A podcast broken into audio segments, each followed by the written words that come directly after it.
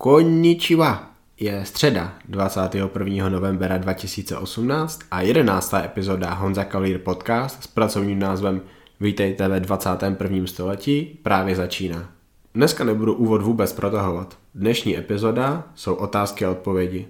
Druhé vydání tohohle formátu, který se vám z nějakého důvodu celkem líbí, takže já jsem za to rád a včera večer jsem pro vás natočil odpovědi na několik otázek, které jste mi poslali na Instagramu. Asi mě nemělo překvapit, že jedna z těch otázek byla o tom největším tématu poslední doby, aspoň na sociálních sítích, a to je taková ta rivalita, kontroverzní střed názorů mezi Lukášem Topinkou, Kirom Markopulosem a Petrem Vanišem. Já jsem doufal, že se na tady to nikdo z vás nezeptá, zeptali jste se a pro mě bylo hodně těžký vyjádřit se k tomu, protože nechtěl jsem být zprostej, nakonec jsem byl. Je to problém, který je mnohem hlubší. Není to jenom o tom, že někdo má pravdu, někdo pravdu nemá. Je to o tom, jak se vyvíjí dnešní společnost, co my děláme, ty naše rozhodnutí, které mají důsledky.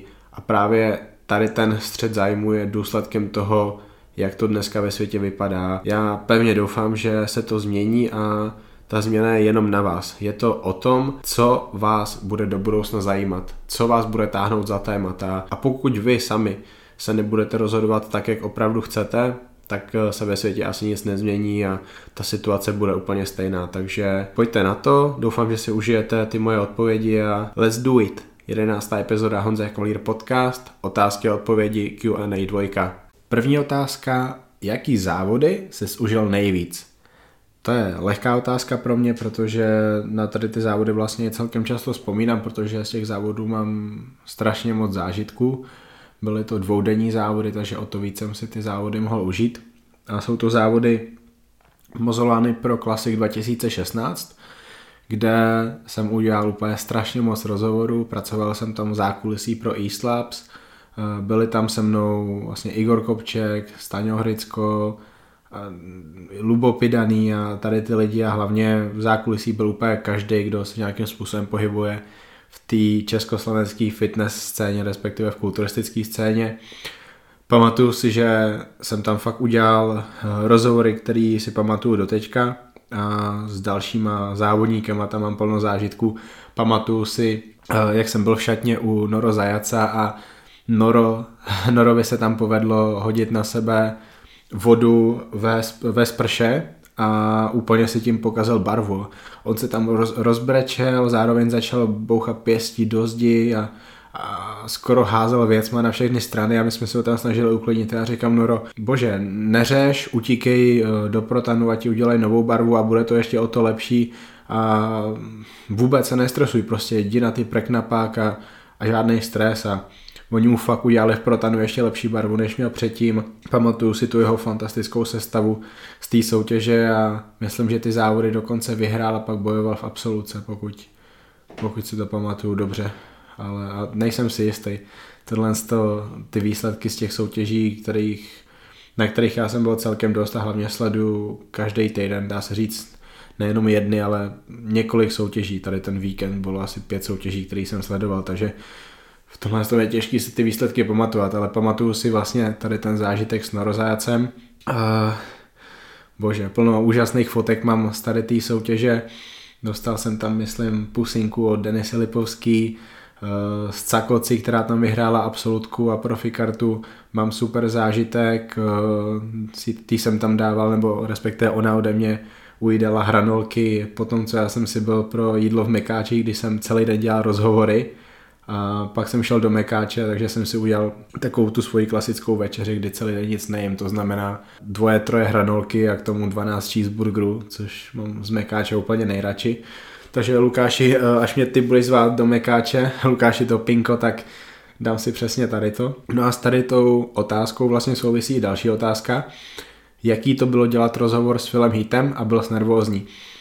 Ten rozhovor s Filem jsem dělal právě na tady té soutěži Mozolany pro Classic kde měl Phil exibičku. Andrej Mozolany, to je úplně bomba, že dotáhnul Phila Hita, to znamená mistra Olympia k sobě na Slovensko. Staral se tam o něj Vítek Sahula a Phil tam udělal parádní exibičku, hala úplně, ta hala úplně řvala, bylo to tam napráskaný elektřinou a Phil pak po exibici zašel ke mně dolů Říkám, File, prosím tě, já tady pracuji pro Eastlabs, jsme oficiální partner IFBB a hrozně moc rád bych s tebou udělal rozhovor. On se na mě kouknul a říká, oh, I know Eastlabs, yeah, I can do interview with you. A on se na to musel takhle podívat, protože on byl vlastně pod smlouvou s Flex Online, což v té době byla stránka, která měla pod, par, pod palcem Flexe Luise, Bikramiho, Shona Rodena, Juana Morela a další tady ty hvězdy z kulturistiky a platili jim docela šílený peníze za to, aby nedělali rozhovory s někým jiným. A vlastně eSlabs jakožto oficiální press partner IFBB měl dovoleno, respektive ti závodníci měli dovoleno, aby dělali rozhovory s ním, takže Phil takhle udělal se mnou rozhovor, jak jsem byl nervózní, to vám řeknu za chvilku, ale vlastně odmítnul rozhovor pro jiný lidi, co tam s ním chtěl dělat rozhovor, protože on prostě nemohl a prostě věděl, že jo, s eSlabsem můžu a znal eSlabs, takže on sám si vlastně eSlabsu váží. Pořád říkám vlastně, strašně se opakuju. Nevadí. No a jak jsem byl nervózní před tím rozhovorem, jsem byl nervózní úplně strašně moc a bylo to nejvíc, co jsem kdy byl nervózní před rozhovorem. Já i doteďka jsem nervózní ze všech rozhovorů a potřebuju několik rozhovorů, abych se otrkal a i pak vlastně je tam ta nervozita. Bože, hezký holky, uh, úžasný kulturista, který mu já chci udělat ten nejlepší rozhovor, jaký on kdy měl, tak vlastně přistupuju k tomu každému rozhovoru, že já s tím člověkem chci udělat nejlepší rozhovor, jaký ten člověk měl. Až ten člověk bude mít další rozhovor, který bude nejlepší, tak ten rozhovor zase musí být se mnou, takže prostě na sebe v tady tom vyvíjím celkem vysoký tlak, ale tak se mi to líbí, no prostě chci se zeptat na to, co mě zajímá a o tom jsou dobrý rozhovory. Zeptej se, když něco zajímá, to bude to nejzajímavější. No a jak jsem byl nervózní, byl jsem strašně moc nervózní, strašně jsem se bál, že něco pokazím, protože angličtina na mě tam mířily světla ze všech stran, protože normálně při rozhovoru jsem tam jenom já, ten člověk a většinou Jakub Čantoš, který stojí za kamerou a ještě u toho zvládne udělat fotky nějaký a nikdo další občas, nebo rodina ještě těch závodníků občas. No a v tom momentě, kdy já jsem dělal rozhovor s filmem, tak okolo bylo možná 30, 40, 50 lidí. Oni si to nahrávali na mobily. A co teďka? Takže já jsem si tak nějak podvědomě řekl, že OK Honzo, tady ten moment není o tobě. Ty seš ten člověk, který dělá rozhovor s někým, kdo lidi zajímá.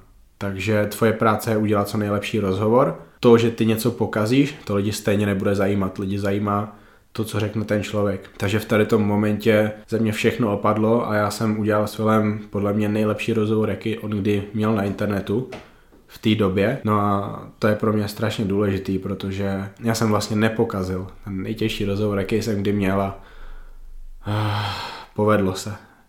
Takže za to jsem moc rád. Další otázka. Co říkáš na výsledky Japan Pro 2018? To je soutěž, která se uskutečnila tady ten víkend v Japonsku, myslím, že v Tokiu, a nejsem si jistý. A závodili tam David Henry, Jose Raymond, Mahmud Irmak, můj oblíbený kulturista, řekněme evropský, respektive turecký, Dwayne Kwamina nebo uh, Sean Clarida. Co říkám na ty výsledky? Nemám rád otázku, že co říkáš na něco, protože tak někdy prostě k tomu nemám nic moc co říct, protože mi to nepřijde jako nějaký zajímavý topik. A tady to je vlastně ten případ. Mně tady ty závody nepřijdou něčím výjimečný, protože ta konkurence tam nebyla taková, jako já bych očekával od IFBB pro soutěže, kde jde o přímou kvalifikaci na Olympii, ale dobře, co k tomu říkám? Tak, jak jsem řekl, konkurence nebyla moc vysoká, závodníci byli celkem z formy, to znamená David Henry, takhle, takhle zlýho jsem ho vlastně vůbec nikdy neviděl, to samý Jose Raymond. Pro něj to byla poslední soutěž v kariéře.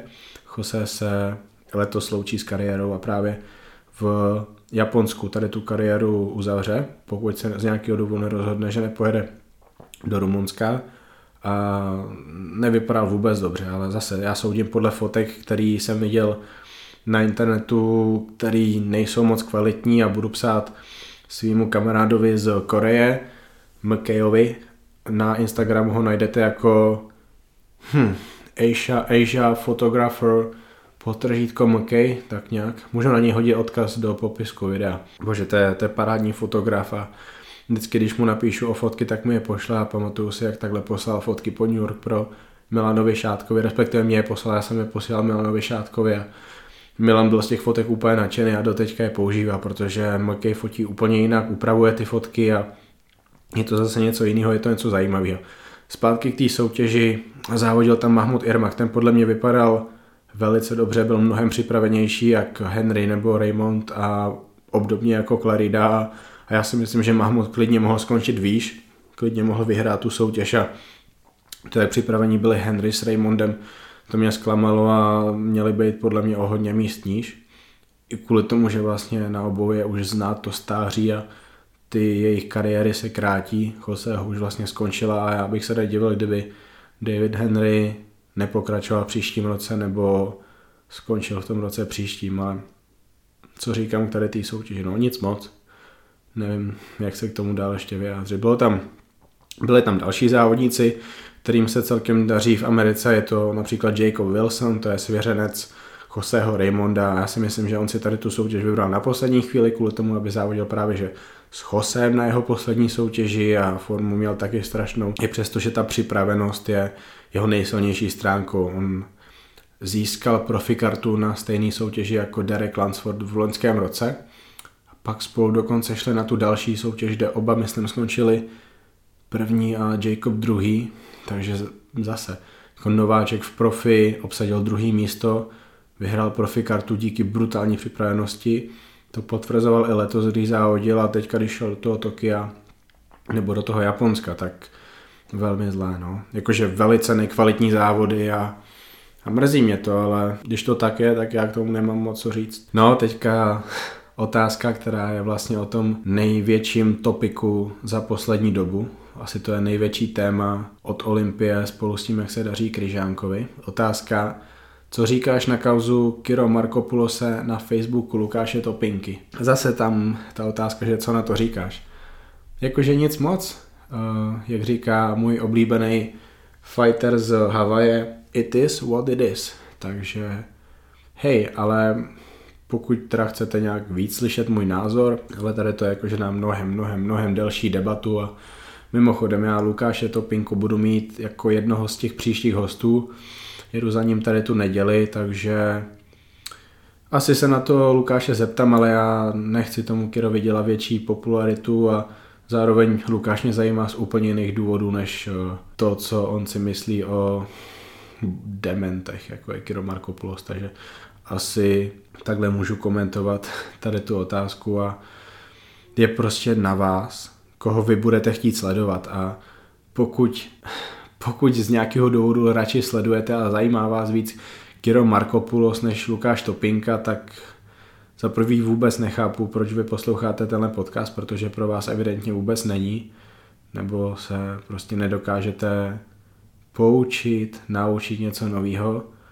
A hej, prostě přemýšlejte, Lukáš Topinka to je borec, co kulturistice obětoval půlku svého života, dělí, protože ji miluje, dosáhl brutální výsledky a dosáhl je naturální cestou proti borcům, kteří sypali. Mně nevadí vůbec, když někdo sype, ale vadí mi, když někdo sype tam, kde je to zakázaný. To znamená tam, kde se na to testuje. Pokud se na to testuje, tak by si měl závodit někde jinde. No a Lukáš, mistr Evropy, juniorský mistr světa, vypadal brutálně, dává správný rady, pokud jde o trénink, jídelníček. Takovýhle lidi byste vy měli sledovat, zajímat se o ně a ne Kiro Markopoulos, který vypadal nejlíp, když byl naturál, je dokonalý příklad toho, proč nezneužívat inzulín a peptidy, protože na něm jsou krásně vidět ty vedlejší efekty a úplně mu to zničilo postavu a taky obličej. Uh, sleduje ho hrozně moc lidí, on za to má peníze, má peníze za to, že vy tomuhle člověku, co nic nedokázal v tom světě kulturistiky, platíte jenom kvůli tomu, že on veřejně mluví o steroidech a ty pravdy, které podle vás on hlásá, tak vůbec nejsou pravdy. Jsou to pravdy, které jde velice jednoduše vyvrátit a pravda je to pouze v případě, že o něčem dokážete přemýšlet jenom z jednoho úhledu pohledu Například, bez toho to nejde. Bez toho nejde vyhrát mistrovství Evropy v kulturistice za tři týdny trénování. Jasně, že to nejde bez toho. Já, já vážně nevidím, nevidím důvod k tomu, aby někdo sledoval a už vůbec, aby platil Kiro Markopoulosovi za cokoliv. Já mám mimochodem jeho cyklus, který mu sepsal Boston Lloyd eh, na Facebooku, poslal mi ho jeden kluk, eh, se kterým je Kiro v kontaktu a pokud si někdo chce nechat radit od takového člověka, tak já vážně nevím, co k tomu říct. To se vážně může stát jenom ve 21. století. Já jsem z toho znechucený, nic s tím neudělám. Tady to rozhodnutí je jenom na vás a pokud vy chcete být kurvy dnešní doby a chcete být ten důvod, proč je tenhle svět horší a horší a horší, hej, tak to dělejte, ale já budu dělat to, s čím já můžu žít, to znamená, budu si do podcastu zvát lidi, jako je Lukáš Topinka, Matěj Ryšavý, Rado Filip, Milan Šádek, v budoucnu Marian Čambal, Michal Kryžánek, Honza Páleníček, Petr Tatarka, prostě lidi, co kulturistiku milujou a dělají pro ty správné důvody a ne tady tu bandu dementů okolo Markopulose, Grznára, prostě vůbec ne, ne, nikdy. A, ale jak říkám, tohle je všechno o tom, jak vy se rozhodnete a pokud vaše rozhodnutí je takový, že já radši budu sledovat Kiro Markopulose než Lukáše Topinku, tak vy jste součástí tohohle problému a pro vás není cesty zpět. Jinak zmínit tady musím určitě i Vaniše. I uh, Vaniš má problémy s Kiro Markopulosem, tam je to zase vyloženě o biznesu. Vaniš eh, napsal nějakou knihu, kde varuje a nabádá lidi, aby nebrali steroidy. A zase, to je, to je kulturista, který se vlastně skoro zabil tím, že velice hloupě a hodně sypal.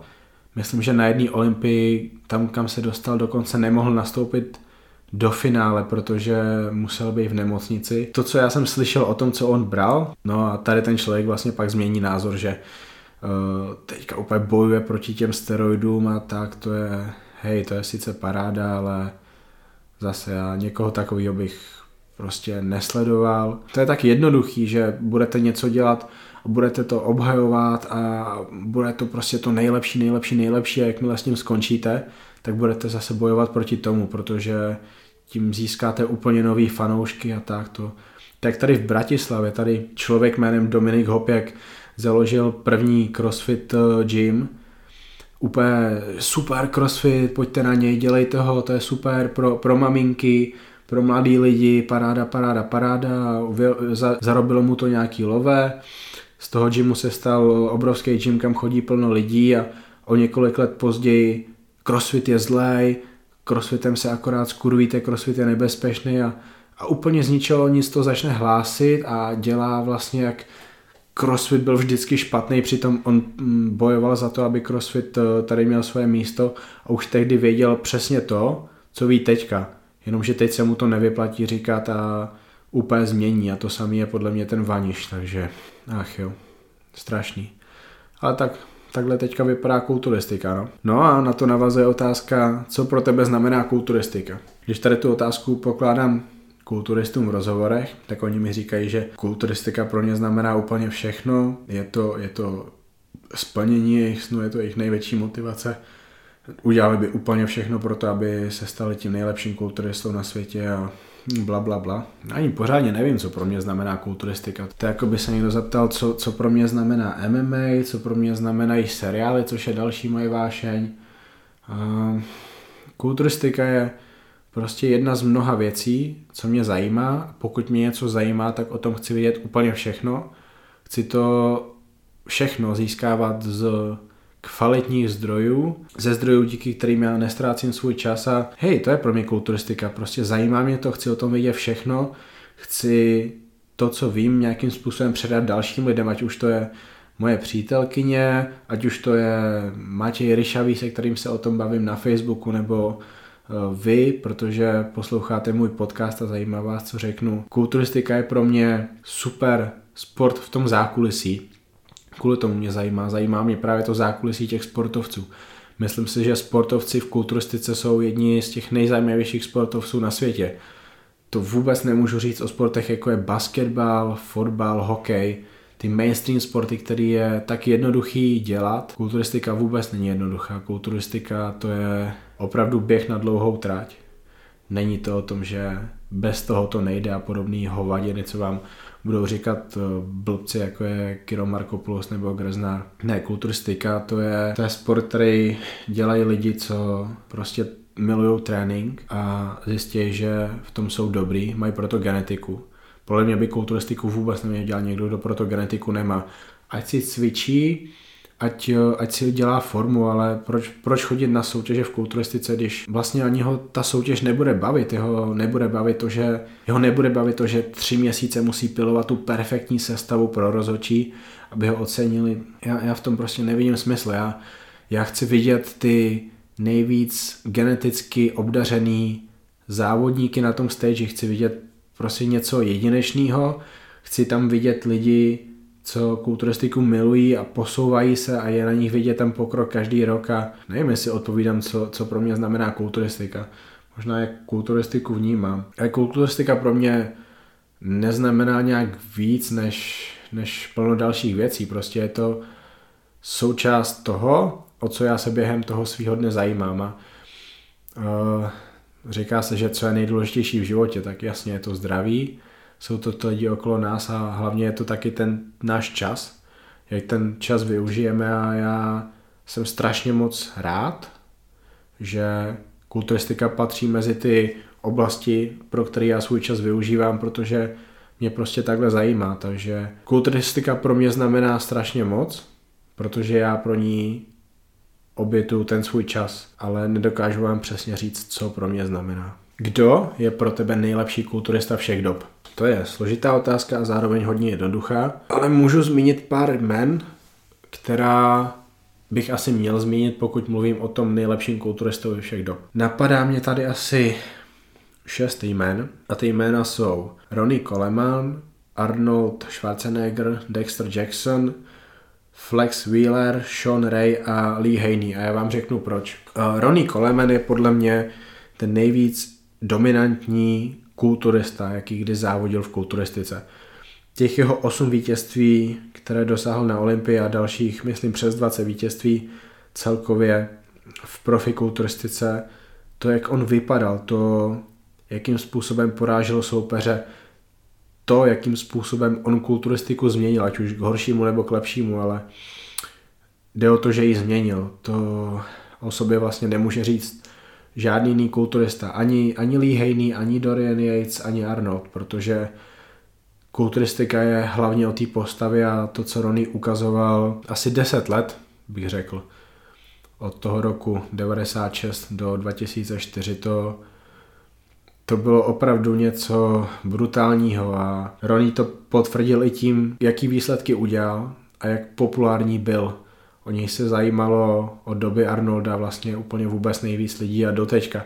Ronnieho články, které já píšu pro Muscle and Fitness nebo v minulosti pro jiné stránky, to prostě lidi tahá, lidi je to láká, lidi zajímá Ronnie, zajímá je, co s ním je, co s ním bude a hej, Ronnie Coleman je podle mě nejlepší kulturista všech dob, protože on dělal ty věci nejlíp Mimochodem, Ronnie Coleman byl strašně moc dlouho naturální kulturista. Ať si jakýkoliv blbeček na sociálních sítích říká, co chce, Ronnie Coleman se stal profesionálním kulturistou naturálně, vyhrál naturálně mistrovství světa. Svoji první olympii mimochodem vyhrál v 34 letech. Například Lee Haney, kterého já považuji jako někoho, o kom by se mělo mluvit, pokud mluvíme o nejlepším kulturistovi všech dob. Lee Haney získal 8 titulů na Olympii, ukončil svoji kariéru, když mu bylo 31. Ronnie získal svoji první Olympii, když mu bylo 34. Mimochodem, Jay získal tu první, když mu bylo 32.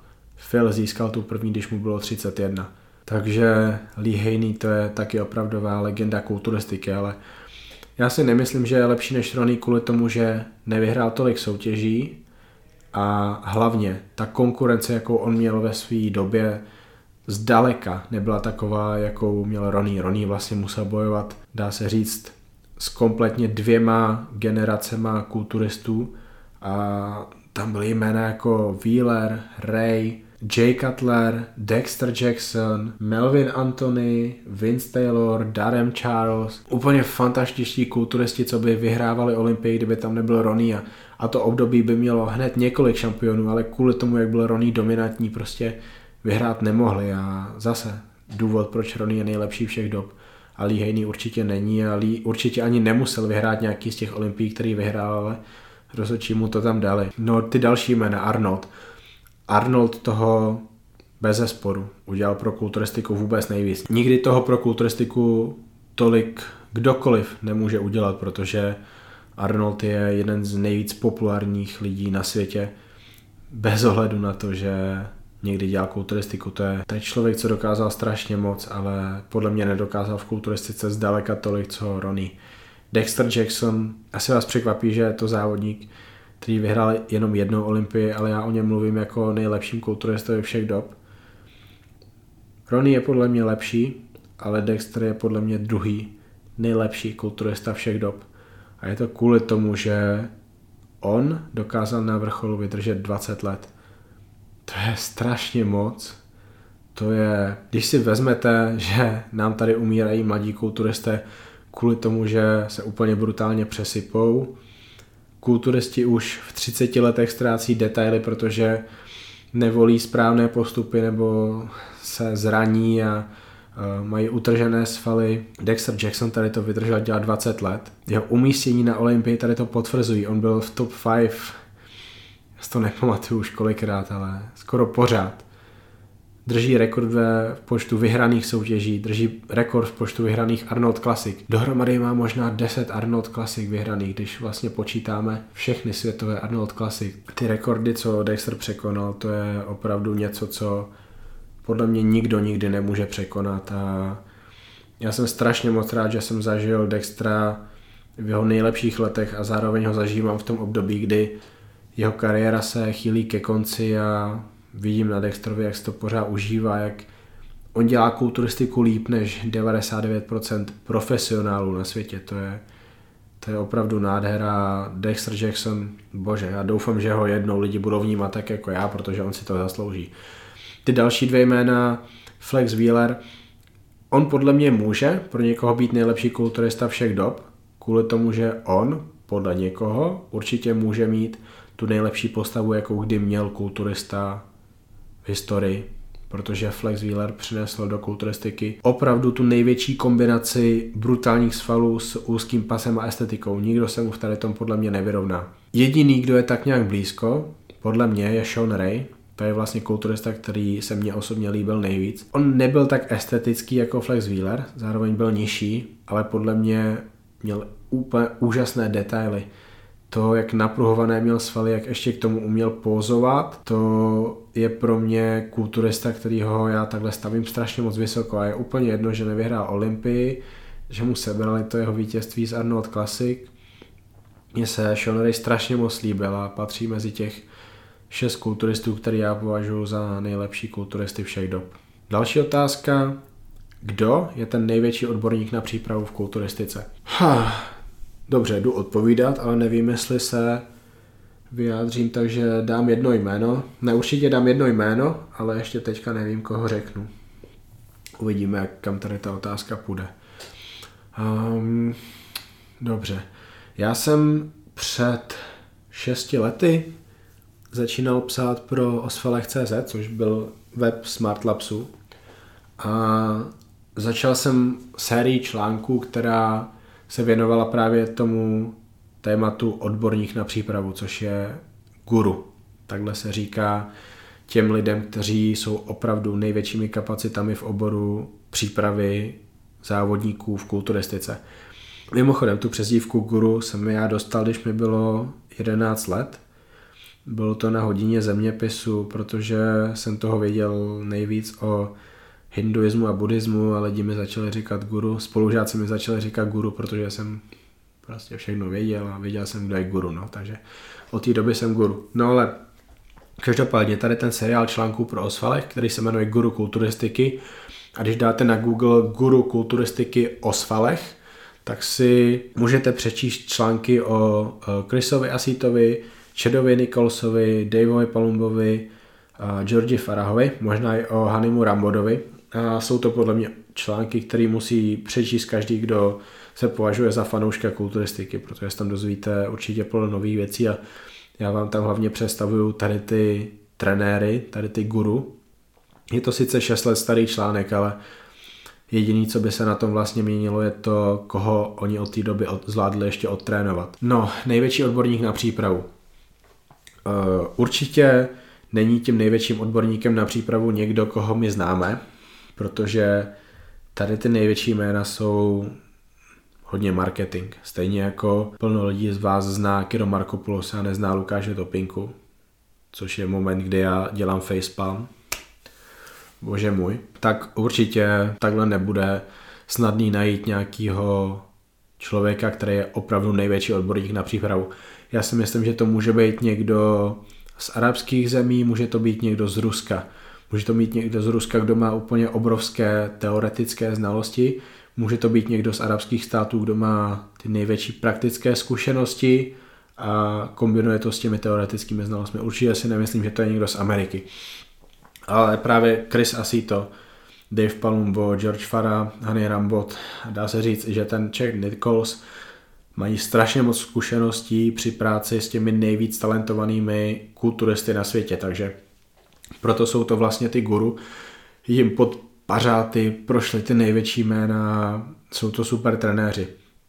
Každý je trochu jiný a se to, to je kulturista, který je hodně proti diuretikům, ale v některých případech je používá a tím, že byl strašně dlouho proti diuretikům, toho o nich podle mě neví tolik. Chris asi to je opravdu mistr, pokud jde o tu výživu, pokud jde o to, kdy má ten kulturista odpočívat. On úplně v pohodě dá 4 týdny před soutěží kulturistovi 3 až 4 dny volno, protože vidí, že to tělo je rozbité. Chris asi to je ten nejlepší odborník na přípravu z těch známých trenérů, pokud jde o poslouchání těla toho svěřence. Chet Nichols má za sebou asi ty nejlepší výsledky u svých závodníků, ale je to tím, že on pracoval s těmi nejvíc talentovanými kulturisty planety v době, kdy ti guru ještě nebyli běžným termínem a on měl takhle pod sebou vlastně ty největší jména. Trénoval jednu dobu i Shona Reye, Flexe Wheelera, Nasera a hlavně Ronnieho Kolemana. Bože, o tom bych vám taky mohl povídat, takže když se mě do budoucna někdo zeptá, že jak je to s tím navázáním spolupráce Kolemana s Čerem Nikolosem a jestli to stálo Wheelera Olympii, tak já vám o tom jednou rád povím. Dave Palumbo to je, to je celkem velký odborník na tu sypačku, ale a podle mě nemá zdaleka takové oko jako třeba Fara, Aseto nebo, nebo Rambot. Rambot se mimochodem hodně učil od Aseta a od toho Čera Nikolse. Takže tam je, tam je to taky o tom, že Rambot spolupracoval vždycky s těmi nejvíc talentovanými kulturisty a pokud spolupracoval s někým, kdo neměl tu nejlepší genetiku, tak tam taky nebyly takové výsledky, ale hej, Rambot je taky super.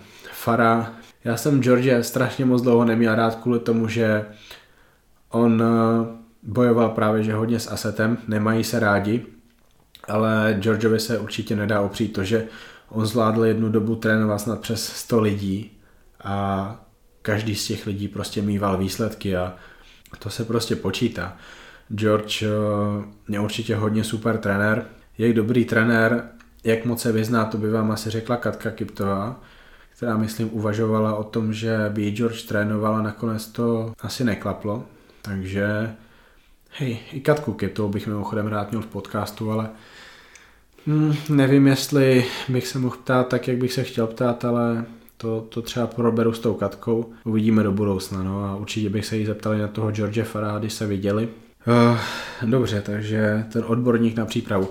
Z tady těch známých je to podle mě ten Chris Asito a hej, určitě je to ten Chris Asito z tady těch známých, ale uh, určitě taky musím zmínit Nila Hilla, který podle mě nepatří mezi ty nejlepší, protože úplně lidí neměl moc dobrý výsledky, ale zase Flex Lewis je sedminásobný olympia šampion, takže to se počítá.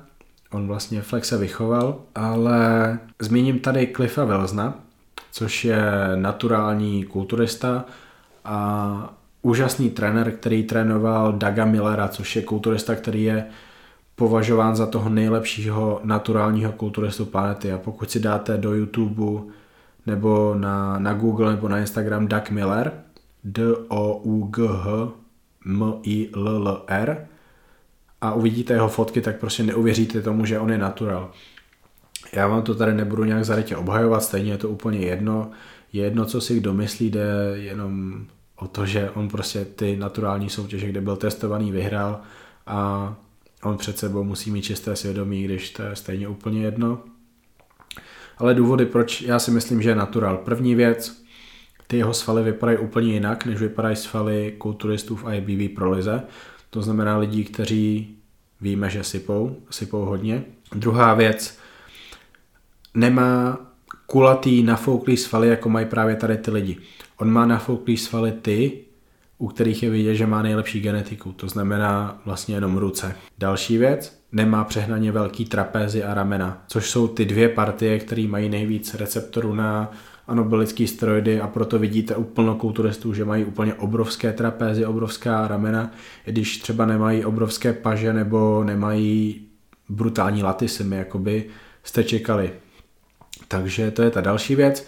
Další věc je právě ten rozvoj jeho zad. On nemá nějak moc hluboká ty záda. On má velice kvalitní záda, ale těch svalů tam prostě není tolik. Takže i vlastně na něm uvidíte, že on je perfektně připravený, on je celkem lehký, což je další věc. Eh, pokud někdo sype, tak vlastně automaticky těší díky tomu, že tělo dokáže držet víc vody. To souvisí taky s tím, že svaly jsou pak kulatější, mají trošku jiný tvar a zase Dak tady to nemá, takže tady ten důvod má kvalitní svaly, které pod kůží nedrží ty sračky, co má plno kulturistů dnešní doby. Prostě vypadá tak, jako vypadá plno kulturistů, o kterých my víme, že jsou naturálové, takže Doug Miller je podle mě naturální kulturista, i když tomu možná většina z vás neuvěří. Další otázka. Ako vidíš budoucnost Pavla Berana v profíkoch? Hm. Jak jste asi pochopili z těch minulých podcastů, tak já Berana moc nemusím. Je to kvůli tomu, že se nějakou dobu hodně držel u Grznára a já prostě tomuhle nerozumím. Teď se od Grznára drží dál, protože já si pochopil, že mu to moc nepomáhá současně, v současnosti, protože za prvý je mnohem, mnohem, mnohem dál, než kdy byl Grznár a než kdy se může Grznár dostat a za druhý asi už se s tím tolik neslučuje. Mě strašně vadí, že on byl součástí toho celého bullshitu okolo Grznára, takže kvůli tomu ho prostě nemám rád a uvidíme, jestli v budoucnu bude normální, teď je normální rok, tak doufám, že mu to vydrží a stejně je to úplně jedno. Beran mě nezná, takže mu může být úplně jedno, co já si o něm myslím. No ale co si myslím o té jeho budoucnosti v profikách, to se nedá říct teďka, to prostě nejde. Kdybyste se zeptali na začátku kariéry Ronnieho Colemana, jak se mu bude dařit v budoucnu, tak prostě nebudete vědět. On byl na svojí první olympii poslední, stejně tak Cutler. To se takhle nedá říct, nedá se to říct na základě jedno, jednoho výsledku. On, bože, a navíc závodil jenom jednu soutěž v letošním roce, nedokázal jít ještě někam, vylepšit to, potvrdit to, prostě nevíme o něm vůbec nic, víme jenom to, že nabral svaly a že má úzký pas. Hraje pro něj to, že má úzký pas. Hraje pro něj to, že má super trenéra, který se vyzná v kulturistice, vyzná se v těch postupech a neměl by tam nic pokazit permanentně. To znamená, Beran by se asi měl vyvíjet správně jako kulturista. Já rozhodně jeho budoucnost nevidím, takže on bude jednou dobrý, jako je Šádek, jako je Osladil. Podle mě, podle mě aktuálně na to nemá ale pokud v budoucnu uvidíme, že on fakt jako, že dokáže nabrat i další svaly, udrží si úzký pás, bude chodit připravený nejenom takže zadek, ale taky kvadricepsy, separované paže, vyřezaná záda, což letos vůbec neměl, letos měl vlastně jenom ten zadek vyřezaný. A zase já, zadek je jenom jedna partie, podle zadku nemůžete soudit, jak je kulturista připravený. Flex Lewis má vyřezaný zadek celý rok, bez ohledu na to, jak je daleko od soutěže. Takže nesuďte prosím připravenost podle toho, jaký je zadek, suďte připravenost podle toho, jak je připravená každá partie toho závodníka. Proto já říkám, že Beran nebyl nějak extra připravený letos. Byl velmi dobře připravený, byl připravený obdobně jako když vyhrál tu profikartu, ale srovnejte si ho s Osladilem, to je, to je prostě úplně něco jiného. No a na závěr, jak říká posluchač Honza Cavalier podcast, Trošku hloupá otázečka, která mi ale nedá spát. Jak to, že znáš tolik lidí a víš tolik informací ohledně kulturistiky? Tady to asi souvisí s tím, že co říkám na kauzu Kiro Markopoulos a Lukáš Topinka. Je to o tom, že já mám celkem dobrou schopnost zjistit, jestli tady ten zdroj informací je dobrý nebo špatný, Pokud je nějaký zdroj špatný, tak mě nezajímá, pokud je nějaký zdroj dobrý, tak se toho zdroje držím dál. To znamená, zjistil jsem, že John Meadows je opravdu dobrý trenér, umí hodně naučit, takže jsem se držel toho, co on dává na YouTube, koupil jsem si členství na jeho stránce a četl jsem si informace tam. E, takhle to platí taky o Jordanu Petersovi, na jeho stránkách jsem se strašně moc naučil. Vůbec jsem nečet české stránky, protože to, co tady píšou, to je, to je 20-30 let e, za opicema, za tím, co, co víme teďka. Bože, však uh, přečtěte si studie o nějakém doplňku stravy a zjistíte, že skoro všechny doplňky stravy jsou úplně k ničemu a automaticky víte o doplňkách stravy víc, než co si přečtete na drtivé většině českých webů. Takže, takže první důvod, první odpověď na tady tu otázku je taková, že já vím, koho sledovat a koho ne. To znamená, nesledoval jsem Roný.cz, nezajímám se o lidi, jako je Grznár, Marko Pulos, plno profesionálních kulturistů, prostě nezajímá mě, co řekne, co řekne Vaniš, nezajímá mě, co řeknou uh, kulturisti různých značek, uh, kteří potřebují prodat uh, tu, tu svoji značku, ty svoje doplňky, protože nezajímají mě Instagram influenceři, kteří propagují nějakou věc kvůli tomu, aby měli víc followers a mají z toho pak peníze od těch lidí, kteří jim to baští. Prostě ne, já jsem sledoval ty informace od lidí, co mají výsledky nejen u sebe, ale u těch svých klientů a to, co hlásají, není o tom, že já mám 20 let zkušeností. Ne, to je o tom, že tady to funguje a tady máš proč. Tady máš ty studie, tady máš vysvětleno, proč to funguje, proč tady to nefunguje a prostě to tam vidím. A není to o tom, že nějaká holka má 20 tisíc followers, nebo že tady ten kulturista si koupil 30 tisíc eh, followers na Instagramu a automaticky nabízí online coaching a proto je to super trenér. Ne, však. A zase tohle je něco, já, já ani prostě nevím, proč mám na tady to odpovídat, proč to mám vysvětlovat, protože mě to přijde úplně jasný ale z nějakého důvodu tady ty lidi mají strašně followers a pak máte Lukáše Topinku, kterýho byste měli všichni poslouchat, ale, ale vy ho neposloucháte, takže já to prostě ani neřeším, protože si řeknu, tak pokud někdo nechce být chytrej, tak ať chytrej není a dělá si věci tak, jak je dělá pokud to někoho opravdu zajímá, tak on si prostě ty kvalitní zdroje informací najde. Ale ještě teda, proč znám hodně lidí, tak nejlepší možnost, jak někoho poznat, je tomu člověku prostě napsat pokud vás něco zajímá, tak se ho zeptat. Úplně na cokoliv. Bože, nejhorší, co se může stát, že ten člověk vám neodepíše, anebo vám odepíše prostě nějak negativně. No a čím se pro vás ta věc mění? Předtím jste toho člověka neznali osobně, ten člověk neznal vás a teďka bude vlastně ta situace úplně stejná, protože vy jste nic nezískali, nic se pro vás nezměnilo, takže tady tím nemáte co ztratit. Já jsem, jak jsem brzo pochopil, že v Česku se nic nového nedozvím, tak jsem šel na stránky jako Muscular Development, RX Muscle, kde jsem se zajímal o kulturistiku. Tam jsem začal poslouchat ty první podcasty jako Heavy Muscle Radio, After Hours, Access Bodybuilding. Uh, Muscular Development mělo svoje MD Radio, byl pro Bodybuilding Weekly, který moderovali Dan Salomon, který je teďka viceprezidentem, řekněme, Olympie. On se bude starat o to, jak Olympie vypadá. Chet Nichols, to je vlastně ten trenér, kterého už já jsem zmiňoval, trénoval Ronnieho Flexe Wheelera, Kim Čiševsky, což eh, je jeho žena, takže vlastně obrovské kapacity z té kulturistiky měli svůj podcast a já jsem poslouchal to, co oni říkají. Dostal jsem se na T-Nation, kde jsem si četl svoje první články a pak jsem zjistil, že pokud chci já nabírat svaly, tak nesmím poslouchat, co říká někdo, kdo tady to dělá 20 let a dělá to třeba špatně, ale prostě dělá to dlouho, má, má super genetiku, eh, dává do toho strašný peníze za sypačku. Ne, já musím poslouchat lidi, co to dělají naturálně a našli cestu, která prostě funguje na základě vědeckých poznání. A to je strašně jednoduché, si k tomu přečtete studie, ale musíte taky umět studie číst a musíte studii pochopit přesně tak, o čem ta studie je. A plno lidí říká, že si takhle studie odporují a to vůbec není pravda. Studie o tom, co je tam napsané, ale vy se to jenom musíte naučit dobře číst.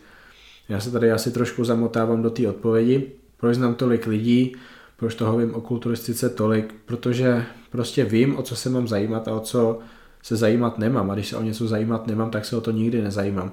Když se o něco mám zajímat, tak se toho držím. A jakmile narazím na něco dalšího, co navazuje, co rozšíří moje obzory zase o něco víc, tak já v tom pokračuju a hledám, hledám tady tu stopu, jdu za tou slinou dál a naučím se toho o to víc a já, já chci být tady ten váš zdroj informací, já vás chci upozornit na tady ty lidi. Bože, úžasný podcast s Radou Filipem a já strašně moc doufám, že pokud někdo hledá toho svého kouče, tak napíše právě, právě Rado Filipovi, protože to je super trenér, který nejenom, že vás dostane do lepší formy než tady ty bullshit trenéři ze sociálních sítí, ale taky vás toho plno naučí a já věřím, že tady ta spolupráce bude trvat 10 let a, a Rado vás dotáhne tam, kam by to jednou chcete dotáhnout a opravdu to reálně můžete dotáhnout, protože Rado je toho schopný a určitě i další lidi, kteří já budu mít za hosty v budoucnu, ale hej, snad jsem odpověděl na tu otázku. Musíš napsat tomu, koho chceš poznat a pak dokonce zjistí, že s tím člověkem se můžeš stát kamarádem a to, to byl třeba ten případ mě a Milana Šátka, my jsme, to, my jsme to rozebírali v tom podcastu. Já jsem Milana dostal do Muscular Development, poslal jsem Gilesovi Tomasovi zase, prostě musel jsem poznat tady ty lidi, abych mohl udělat něco jiného. Já jsem je poznal, protože prostě těch lidí, co v kulturistice něco reálně dělají, není tolik. Rozhodně jich nebylo tolik. A, a znal jsem Gilese Tamase, ten psal do Muscular Development. Já jsem mu napsal, hele, já znám tady toho mladého kluka, podle mě by se hodil k tobě do článku do Muscular Development, ale mi napsal, jak mi o něm napiš něco víc, sežej mi fotky jeho. Psal jsem Igorovi Kopčekovi, jestli by mi prosím, prosím, prosím dal nějakou vysoce kvalitní fotku Milana Šátka. Napsal jsem 12 vět o Milanovi Šátkovi, pozval jsem to Jalsovi, dostalo se to do toho MDčka, český kulturista byl v časopise, což se prostě nestávalo, to, tam byl Jablonický a pak dlouho nic, takže jsem dokázal pro Milana Šátka udělat něco, co tady strašně dlouho nebylo. Milan mi byl vděčný, začali jsme si psát, pozval nás na trénink, a od té doby to šlo dál a dál a dál, teď mám s Milanem strašně moc přátelský vztah. On byl tím mým prvním hostem Honza Cavalier podcast a, a takhle se poznávají ty lidé, no.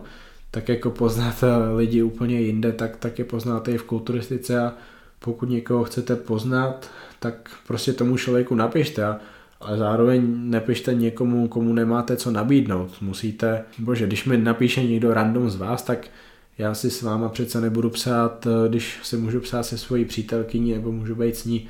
Prostě, hej, je super, že je někdo fanoušek, ale Jay Cutler fakt nemůže odepisovat každému fanouškovi a pak se s ním psát a poznat ho. Ne, musíte být něčím zajímavý pro toho člověka něco nabídnout a to je jako když uh, Pavel Vacek se stará o Instagram stories Extrafitu a lidi se ho ptají, že jak to mám udělat, aby mě Extrafit sponzoroval.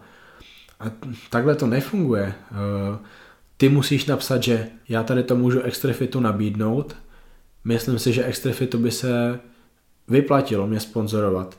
Bude mě Extrafit sponzorovat, jak bychom to mohli vymyslet, jak bychom se mohli domluvit. A ne, lidi prostě jenom něco chtějí, chtějí, chtějí, chtějí, chtějí. Já jsem vždycky věděl, že pokud něco chci, tak musím dát něco na oplátku zpátky a hej, tak to je asi další odpověď na tu otázku, no. Tak snad jsem na ní odpověděl. Fu, už jsem zadýchaný a potřebuju se jít věnovat Matě, ale místo toho, abych tady ten závěr nahrával zítra, tak ho zkusím nahrát teďka. No strašně moc vám děkuji za to, že jste poslouchali moje druhé otázky a odpovědi. Nakonec jsem se rozpovídal mnohem víc, než jsem čekal, ale Snad to nevadí, protože v Honza Cavalier podcast už jste zvyknutí na delší epizody, takže tady ta možná tři čtvrtě hodinová to nebude nic moc crazy. No pokud bych vás měl nalákat na hosty ty další týdny, tak já doufám, že natočím toho Lukáše Topinku. Měl bych natočit i Honzu Páleníčka, takže to jsou, to jsou super kulturisti, mimochodem naturální kulturisti, kteří toho v IBB dokázali strašně moc. Lukáš, mistr Evropy, mistr světa juniorů, Honza Páleníček teď vyhrál absolutně Games Classic Bodybuilding na mistrovství světa. Takže máme absolutního mistra světa v nové kategorii. Zase prostě bez toho to nejde. To je, to je taková kokotina. Fakt jakože vzpamatujte se a rozhodněte se, jakou cestou chcete v životě jít, jestli se chcete obklopovat těmi správnými lidmi, anebo jestli pak chcete dělat život pro sociální sítě a psát bullshit statusy na Instagram, že a pak si tam obhajovat věci, že jste vlastně úplně se v něčem změnili a tam to dřív byla chyba. Já nevím, prostě vy se teďka rozhodněte, jakou cestou v životě chcete jít a, a dělejte to, to, co vás baví, to, co vás zajímá a ne to, co je prostě in, to, co je cool, to, co je na sociálních sítích žádaný. Ne, prostě buďte vy a, a určitě si najdete někoho, koho to zajímá, ale hlavně vy sami se sebou budete OK. A... 21. století. Co je toto? Normálně já budu muset začít dělat nějaký pětiminutový renty na, na Instagram nebo na YouTube a, a vypovídat se z tady toho, jak mě štve 21. století. To, to čo je? Prostě nechápu plno věcí. Ale tak je 9 hodin, já jdu spinkat. Doufám, že jste si užili tady tu epizodu otázek a odpovědí. Hrozně moc vám děkuju, že posloucháte. Pokud chcete, aby vám neunikla žádná epizoda, tak dejte subscribe na YouTube, na Soundcloudu nebo na iTunes či Google Play. Pokud máte Google Play, tak si stáhněte aplikaci Podcast Addict, protože to je ta nejlepší aplikace ve světě podcastů a dejte si tam Honza Kalir podcast, klikněte subscribe a, máte mě na mobilu a nemusíte vůbec nic hledat, nemusíte čekat, eh, jestli si všimnete toho, že někde můj podcast.